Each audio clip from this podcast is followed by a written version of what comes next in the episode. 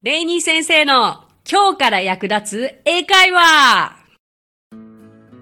Hey, what's up? English Partners のレイニーです。今日もよろしくお願いします。さあ、今回も始まりました。レイニー先生の今日から役立つ英会話。まずはいただいたコメントからご紹介していきたいと思います。楽しく拝聴させていただいてます。小学生の娘たちがいますが、家で英語のレッスンをしています。楽しんでできているので、娘たちは英語が大好きですが、小学生の英語教育についてどうお考えですか？ということで、えー、でも何よりもお嬢様たちが楽しく英語をやられているということが一番だと思うんですよね。で、小学生の英語教育についてどう思うかという質問ですけれども、私はやはりできるのであれば小さいうちからその英語であったりとか他の言語をお子様の耳になれる形で生活するのはとてもとてもいいことだと思うんですよ。あの実際小学校で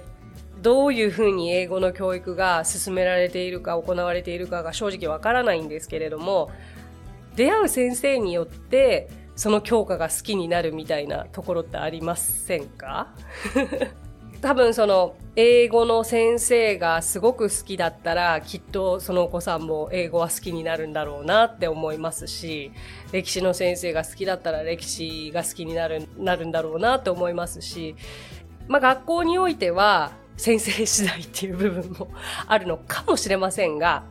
でもご家庭でできるだけその英語を取り入れて生活すること、今の時代だったら何でもできるじゃないですか。YouTube を見れば英語の番組がある。ただでインプットできる方法はいくらでもあると思いますので、その中からお子さんが何か興味を持つ分野を英語を使ってやっている YouTube であったりとか、そういった番組があったら、どんどんお見せするのはどうですかね。このコメントも取り上げさせていただいたのも今日今からお話しすることに共通してるなっていうことがあったので、あの、先ほどね、そう、学校の先生が、の英語の先生が例えば好きだったら英語好きになるかもね、みたいなことは言ったんですけれども、逆に私みたいなパターンのお子さんもいらっしゃるんじゃないかなと思ったんです。というのも、私はね、物心ついた時から、もう、夢がアメリカだったんですよ。意味わかります？アメリカが夢って意味わかんないですよね あの、アメリカと英語っていうキーワードが私の中でものすごくこう、ワクワクするキーワードだったんですよ。というのも、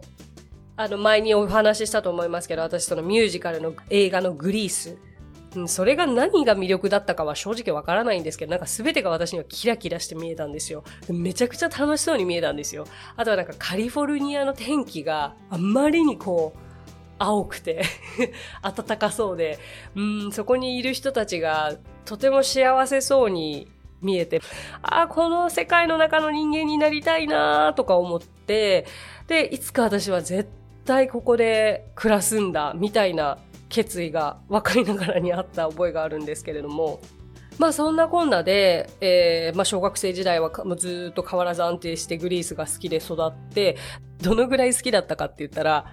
まあ、まず朝行く前に、まあ、起きた瞬間何かグリースに触れたいなって思うから、ビデオカセットを入れて、とにかくあのね、グリースの中の1曲ぐらいを朝まずこう耳にして1日のウォームアップを始めて、それでまあ学校行って帰ってきて、その日、それからね、あの、グリースの映画の見方もいろいろあるんですよ。ちょっと時間があるときは全動詞全部見る。だけど時間がないときは歌だけ見るとか。それでもっと時間ないときはアップテンポの歌だけ聴くとか。とにかくね、グリースを見るためだったら何でも試行錯誤してたんですけど、でもただ見るだけじゃなくて、私すっごいコピーしてたんですよ。で、当時なんてアルファベットも読めないし、英語なんて何もわからないから、ただ彼らが歌っていることを口真似してたんですよね。で、意外とそれがうまくいってたらしくて、うちの父は英語がネイティブなんですけれども、あの、いいじゃん、みたいな。それで、だからそこからなんか自信を持って自分がちょっと英語が好きなのな、英語の歌歌えるんだなとか、あとは何かその、英語、映画を繰り返し見てるわけですから、セリフも同じようにコピーできるようになってるわけですよ。そうすると何ですかね、気づけば結構まるっと映画の全セリフと全歌が頭に入ってるようなレベルで、私の場合はもう自然に英語がそこにあって英語が好きになって変わらずずっ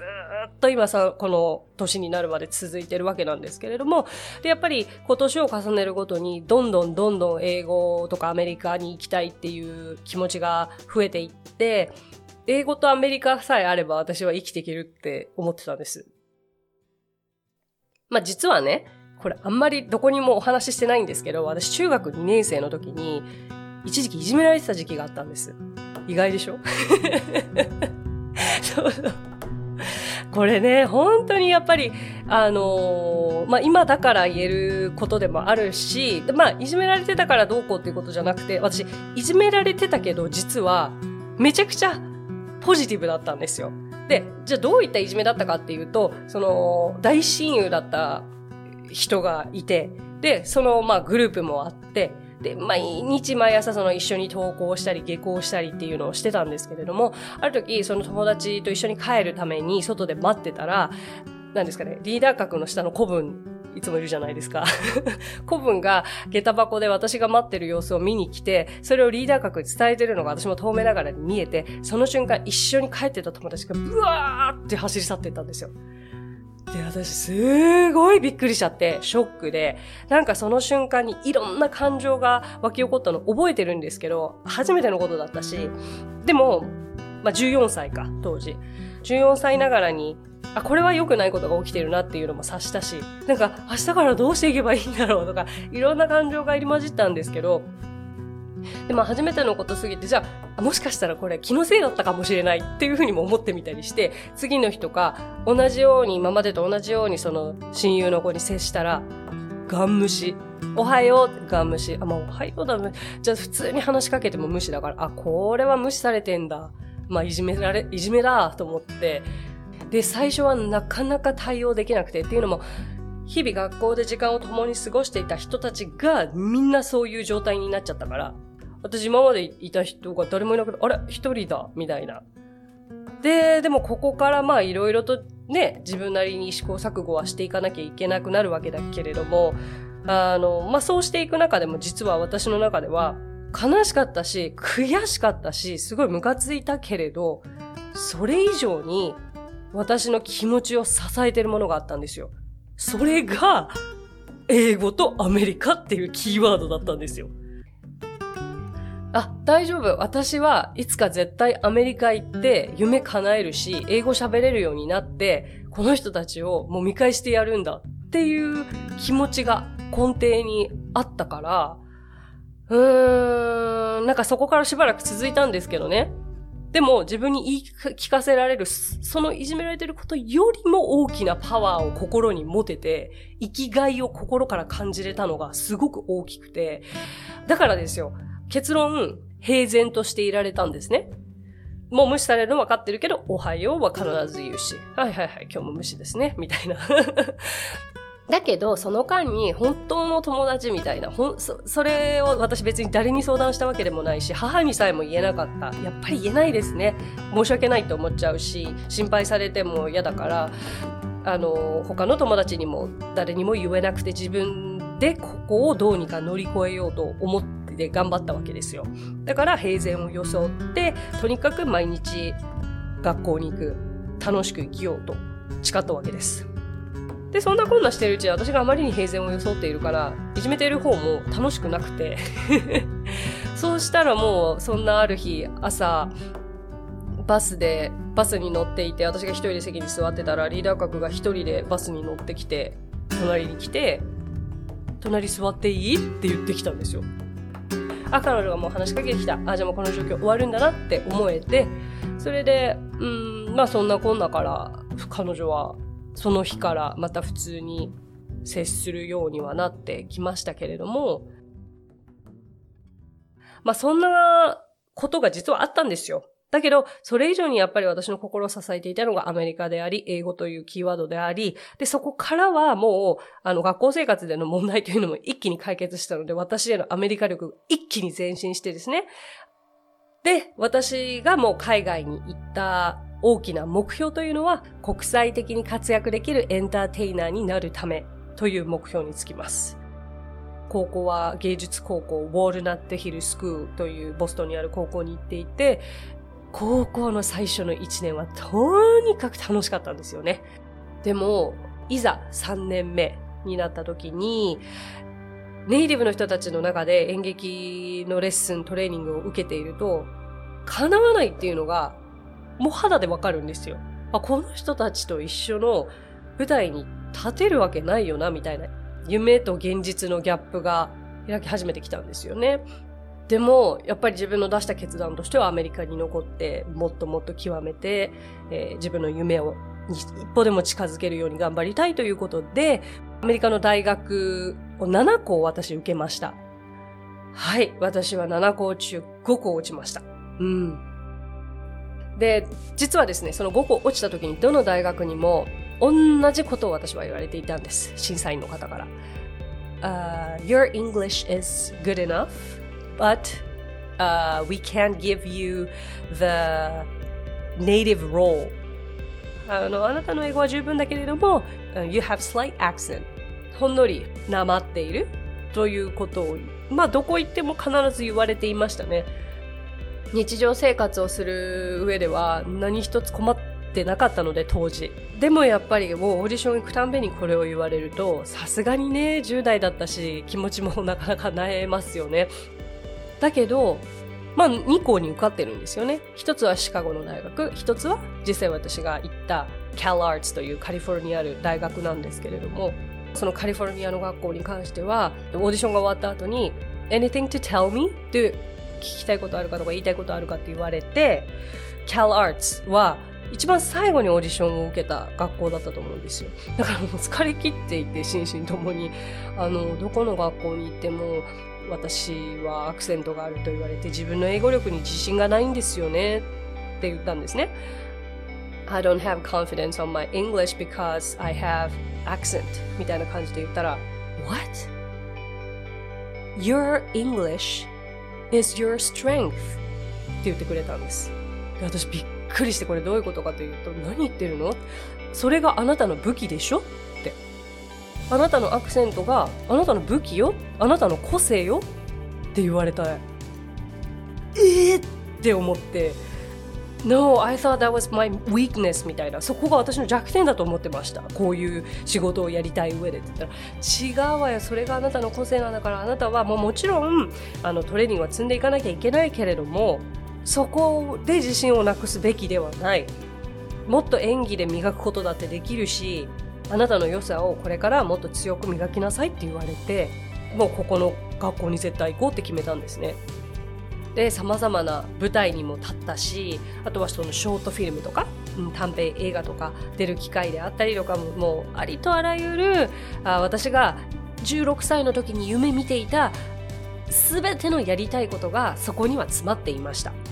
だけどやっぱりやればやるだけ大学そうですね23年ぐらいになってくると自分の中で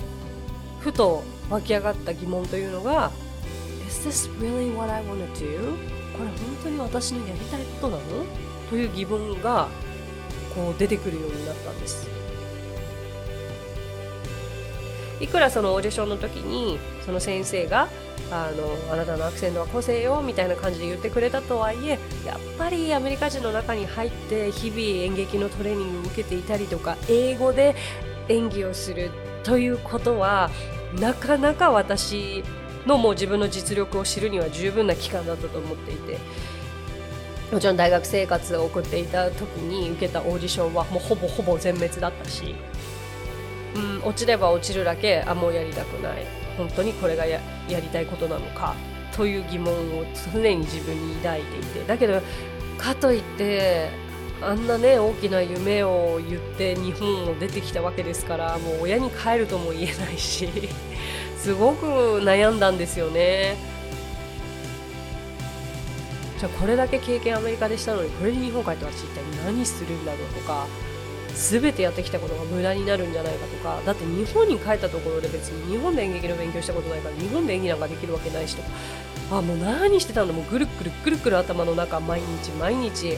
悩みました。やっぱりもう大学4年の頃になるとその気持ちはさらにさらに強くなっちゃってやっぱり気持ちがネガティブだとオーディション行ったって受かるわけがないですよね。でそして気づくとなんかもう日本に帰りたいなみたいな気持ちになってしまっていて私は大学を卒業したのを機に実は日本にもすぐに帰国してしまうんですね。当時、この出来事はもう私が勝手に決めて、まあでも衝動的というよりかはもう自分の中で積もりに積もった結果だったと思っていて、そこ、それ以上アメリカで自分で生活できる自信がなかったんですね。何もポジティブなことが見出せなくて。これが私の人生最大の挫折でした。もうそこからはなかなか長い間、もやもやから抜け出せなくて、本当に自分は人生で何がやりたいのか、何がやりたいのか、何がやりたいのか、毎日悩んで悩み続けたけど、結局私は英語が好きだ。英語で人と何か関わっていたい。英語で人の役に立ちたい。という思いから、あの、YouTube 番組を始めたりとか、自分のもうライフタイムワークとしてこう出会えたイングリッシュパートナーズというグループ、そしてこれを通してやるいろいろな仕事、今まさに私は英語を通して、英語に関するもう面白いことなら何でもやっちゃおうっていうことをやってるわけですよ。だから、24歳の時は人生最大の挫折をして、もう最悪にどん底な気分で明日生きる希望も見出せないぐらいだったんだけれども、やっぱり私の心の底にはあの英語というキーワードがいつもワクワクさせてくれていて今36歳です。こうして皆さんに私の人生最高の瞬間と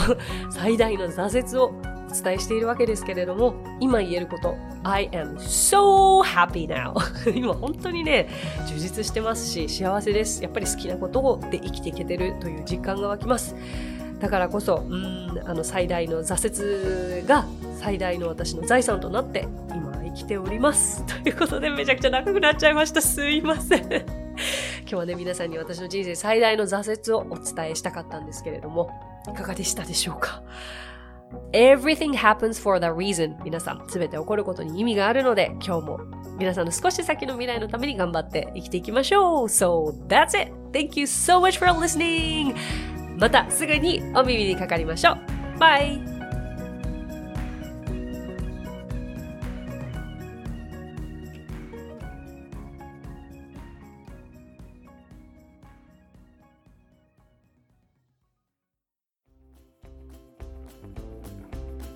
配信を聞き逃さないためにも各ポッドキャストで登録やフォローをお願いします。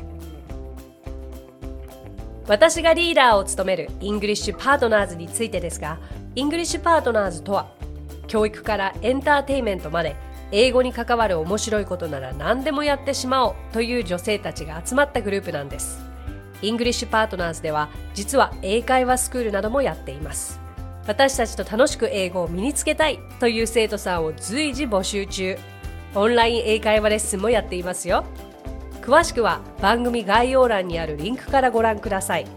無料体験レッスンもやっていますのでポッドキャストを聞いたよと一言添えてお申し込みくださいね。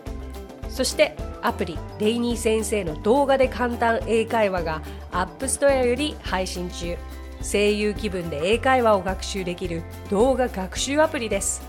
最後に English Partners のメンバーが出演している1分で見る英語辞書動画あれこれ English こちらはインスタグラム、ツイッター、フェイスブック、そして YouTube で毎日配信していますのでチェックしてくださいね。もちろん私も出てますよ。